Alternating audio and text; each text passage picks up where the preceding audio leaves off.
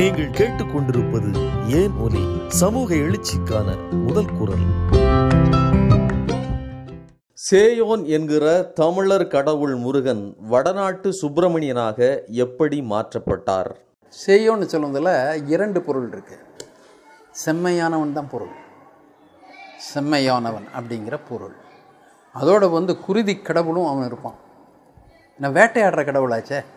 குருதி கடவுள். அதுக்காக தான் ச- அந்த சிவப்பை சேர்க்குறாங்க. அவன் சிவப்பு நிறமான வெண்மை நிற மனித இனத்திலிருந்து வந்தான்னு அர்த்தம் கிடையாது. வேட்டையாடுகின்ற குருதி வேட்டையாடுகின்ற அந்த ஒரு தெய்வம் அங்கே வைக்கிறாங்க. அவனுக்கு கையில் வந்து கொடுத்த தடியாக இருக்கலாம் தடியை வேலா பின்னால் மாற்றுறாங்க அது வேற விஷயம். ஆனால் இதோடு தொடர்புடைய வழிபாட்டு முறைகள் அப்படின்னு நீங்கள் சங்க இலக்கியத்தில் பார்க்குற சமயத்தில். அதற்கும் சுப்பிரமணியன்னு சொல்கிற இந்த ஸ்கந்தனுக்கு சம்பந்தம் கிடையாது. இது ஒன்று ரெண்டாவது இந்த சுப்பிரமணியனுக்கு வள்ளி வள்ளிக்கிழங்கு வள்ளி தான் தொடர்புப்படுத்த முடியும். இங்கே மேயிற சேவலைத்தான் நம்ம பயன்படுத்த முடியும். வனத்தில் வந்து போகிற மயிலைத்தான் தொடர்புபடுத்த முடியும். ஆனால் சரவண போகியை தொடர்புபடுத்த முடியாது. எப்போ இந்த முருகன் வழிபாடு பிராமணியத்தில் அங்கீகரிக்கப்படுது? வேதத்தில் முருகன் கிடையாது. ஆகமங்கள் வர்ற சமயத்திலையும் முதல்ல முருகன் கிடையாது.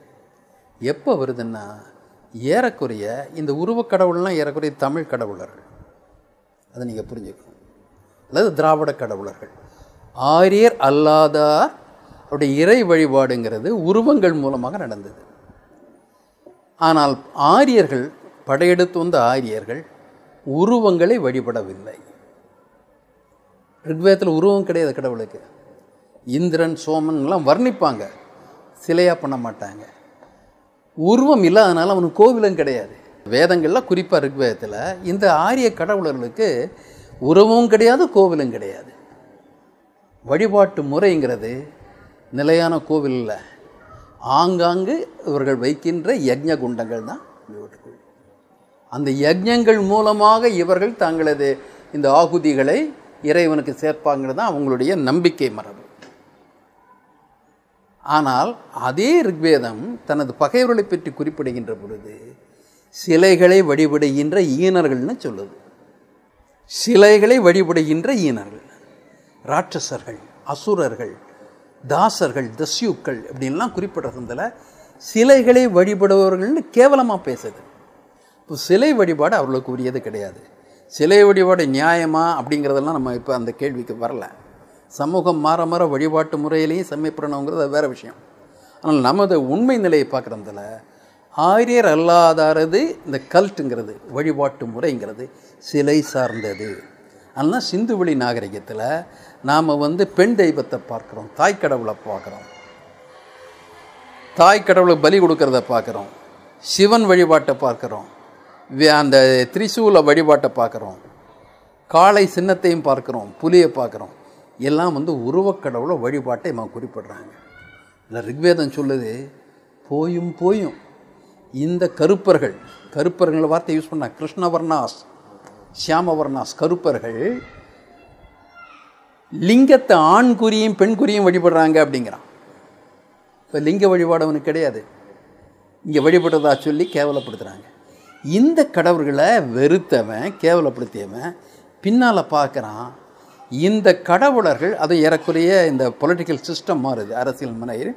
பேரரசர் உருவாகத்தில் இவையெல்லாம் வந்து கடவுள் இருக்கிற இடம் உருவக் கடவுள் இருக்கின்ற இடம் கோவிலாக மாறுவதற்கும் கோவில்கள் அதிகார மையங்களாக மாறுவதற்கும் வாய்ப்பு தர்ற சமயத்தில் இந்த கடவுளை தன் கடவுளை மாற்றிக்கிறாங்க இதைத்தான் ஆதிசங்கரர் அதை வந்து இறுதிய உறுதிப்படுத்தினார். ஆதிசங்கரர் என்ன சொல்கிறாருன்னா இந்த தத்துவம் சங்கரரும் மத்வரும் அல்லது ராமானுஜர் இவங்கெல்லாம் வந்து பௌத்த எதிர்ப்பாளர்கள் சமண எதிர்ப்பாளர்கள். ஆனால் எல்லாருமே வந்து யஜ்ஞத்தை ஏற்றுக்கிட்டவங்க. யஜ்ஞத்தை மீறி வழிபாட்டு முறைன்னு சிலை வழிபாட்டுக்கு தான் இவங்க வர்றாங்க. யாருடைய சிலைகள்? திராவிட சிலைகள். அப்போ இங்கிருந்த மாலவன் சிலை விஷ்ணு சிலையாக மாறுது. இங்கிருந்த லிங்கம் அவனுடைய சிவன் ருத்ரலிங்கமாக மாறுது. இங்கே இருந்த சேயனுங்கிறத அவன் தவறாக புரிஞ்சுக்கிட்டு செம்மையானவனை புரிஞ்சுக்கிட்டு குமாரன்னு மாத்துறான். சேயோன் பிள்ளைங்கிறத குமாரன்னு மாத்துறான்.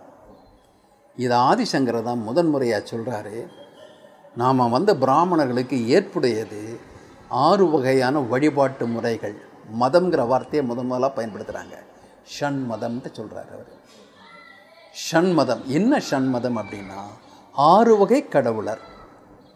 அதை நம்ம ஏற்றுக்கலாம் அதை நம்ம இணைஞ்சிடலாம். இந்த உருவக் கடவுளர்.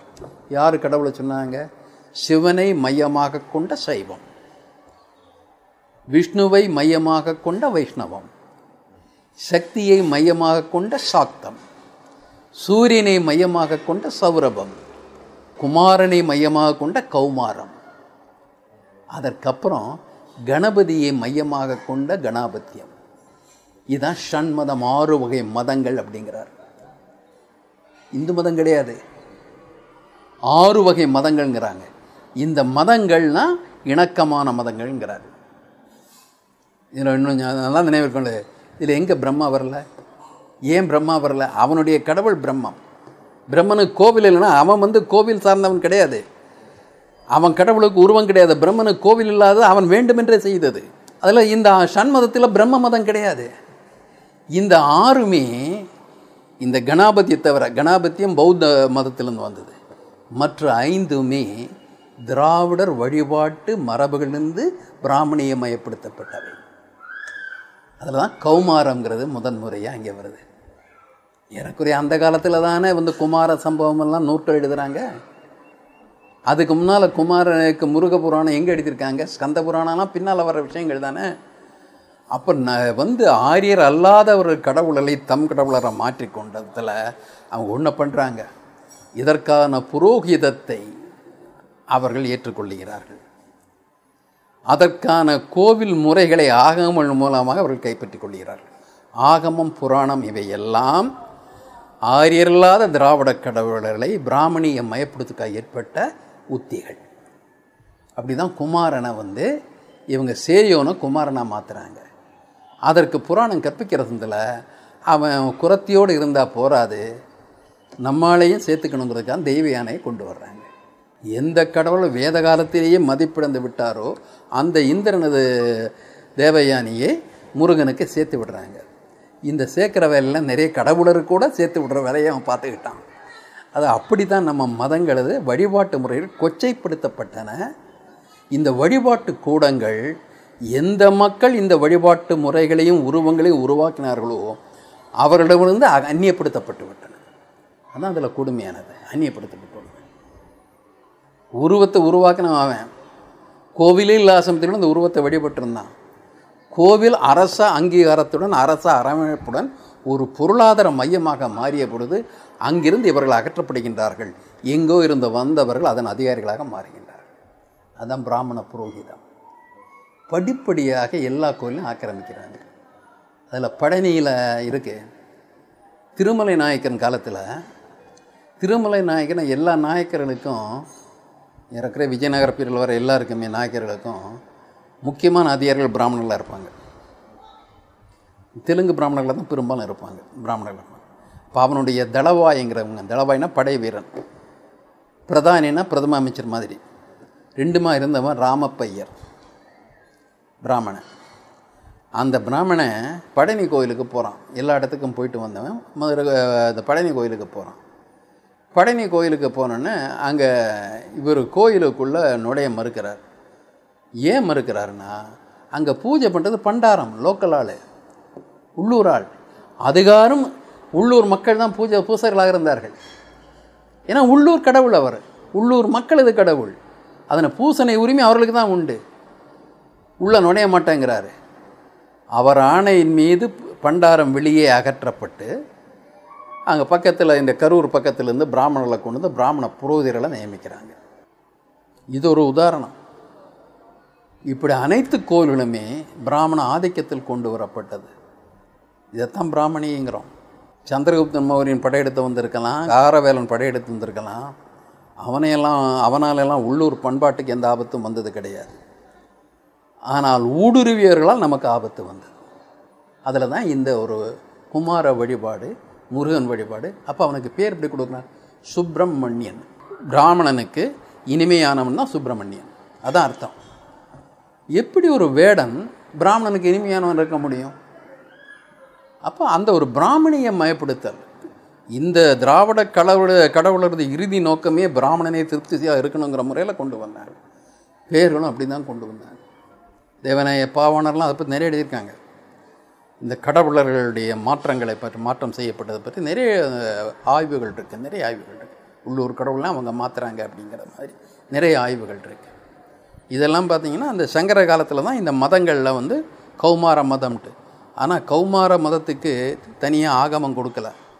ஏன்னா அவன் முக்கியமாக பார்த்துக்கிட்டான் சிவனும் விஷ்ணுவும் தான் முக்கியம். அதை வச்சு பார்த்துக்கலாம் மற்றதை பார்த்துக்கலாம். ஏன்னா சக்தியை வந்து இவனுடைய மனைவியை மாற்றிட்டா மற்ற பிரச்சனை முடிஞ்சிருச்சு. குமாரனை அவன் பிள்ளையாக மாற்றிட்டாலும் பிரச்சனை முடிஞ்சு ஒரு குடும்ப பிரச்சனை ஆகிடுது இப்படி பார்த்துக்கிட்டு இதுக்குள்ளேயே இவனுடைய வக்கரங்களையெல்லாம் மதமாக மாற்றுறாங்க திணைக்கடவுள் இப்போ வந்து லார்டு சிவ் கைலாச கடவுளுடைய பிள்ளையாக மாற்றப்பட்டது ஒரு கொடுமை. அவர் உள்ளூரில் இங்கே புதியமலை கடவுளுக்கு அங்கே இருந்த கடவுளுக்கு என்ன சம்பந்தம் இருக்குது இமயமலை கைலாச சிவனுக்கு எப்படி கொடுத்தாங்க? கைலாசம் கூட இந்து சிவனுக்கு அல்ல. அது வந்து சமண மதத்தில் முதல் தீர்த்தங்கிற ரிஷபதேவர். ரிஷபதேவர் காளை தான் அந்த சின்னம். அவர் தான் கைலாயம் இது. அந்த கைலாயத்தை சமணர்கள்ட்ட அபகரிச்சிட்டாங்க. மேரு மந்திர புராணத்தில் ரிஷபதேவரை பற்றி நிறைய கொடுக்குறாங்க. ஆதிநாதர்னு பேர். அகர முதல எடுத்தெல்லாம் ஆதி பகவன் முதற்றிய உலகன்னு சொல்கிற அந்த ஆதிநாதர். அவங்களுக்கு கைலாயம் தான் முக்கியமான பகுதி. கைலாயத்தில் காளை தான் கடவுள் பசு கிடையாது. அப்போ அதையெல்லாம் ச- கபலீகரம் பண்ணவங்க இவர்கள். ஸோ இந்த உருவக் கடவுளர்களுக்கு இவங்களுக்கு சம்மந்தம் கிடையாது. உருவக் கடவுளர்களை நம்மிடமிருந்து அபகரித்து கொண்டு அந்த கடவுளர் மூலமாக நம்மை இழிவுபடுத்துகின்ற ஒரு சமய முறையை கொண்டு வந்தால் தான் வைதிகம் இன்னும் பல கருத்துக்கள் கவிதைகள் கண்ணோட்டங்கள் என அனைத்தையும் கேட்க ஏன் ஒலி பாட்காஸ்டை சப்ஸ்கிரைப் செய்யுங்கள். நன்றி.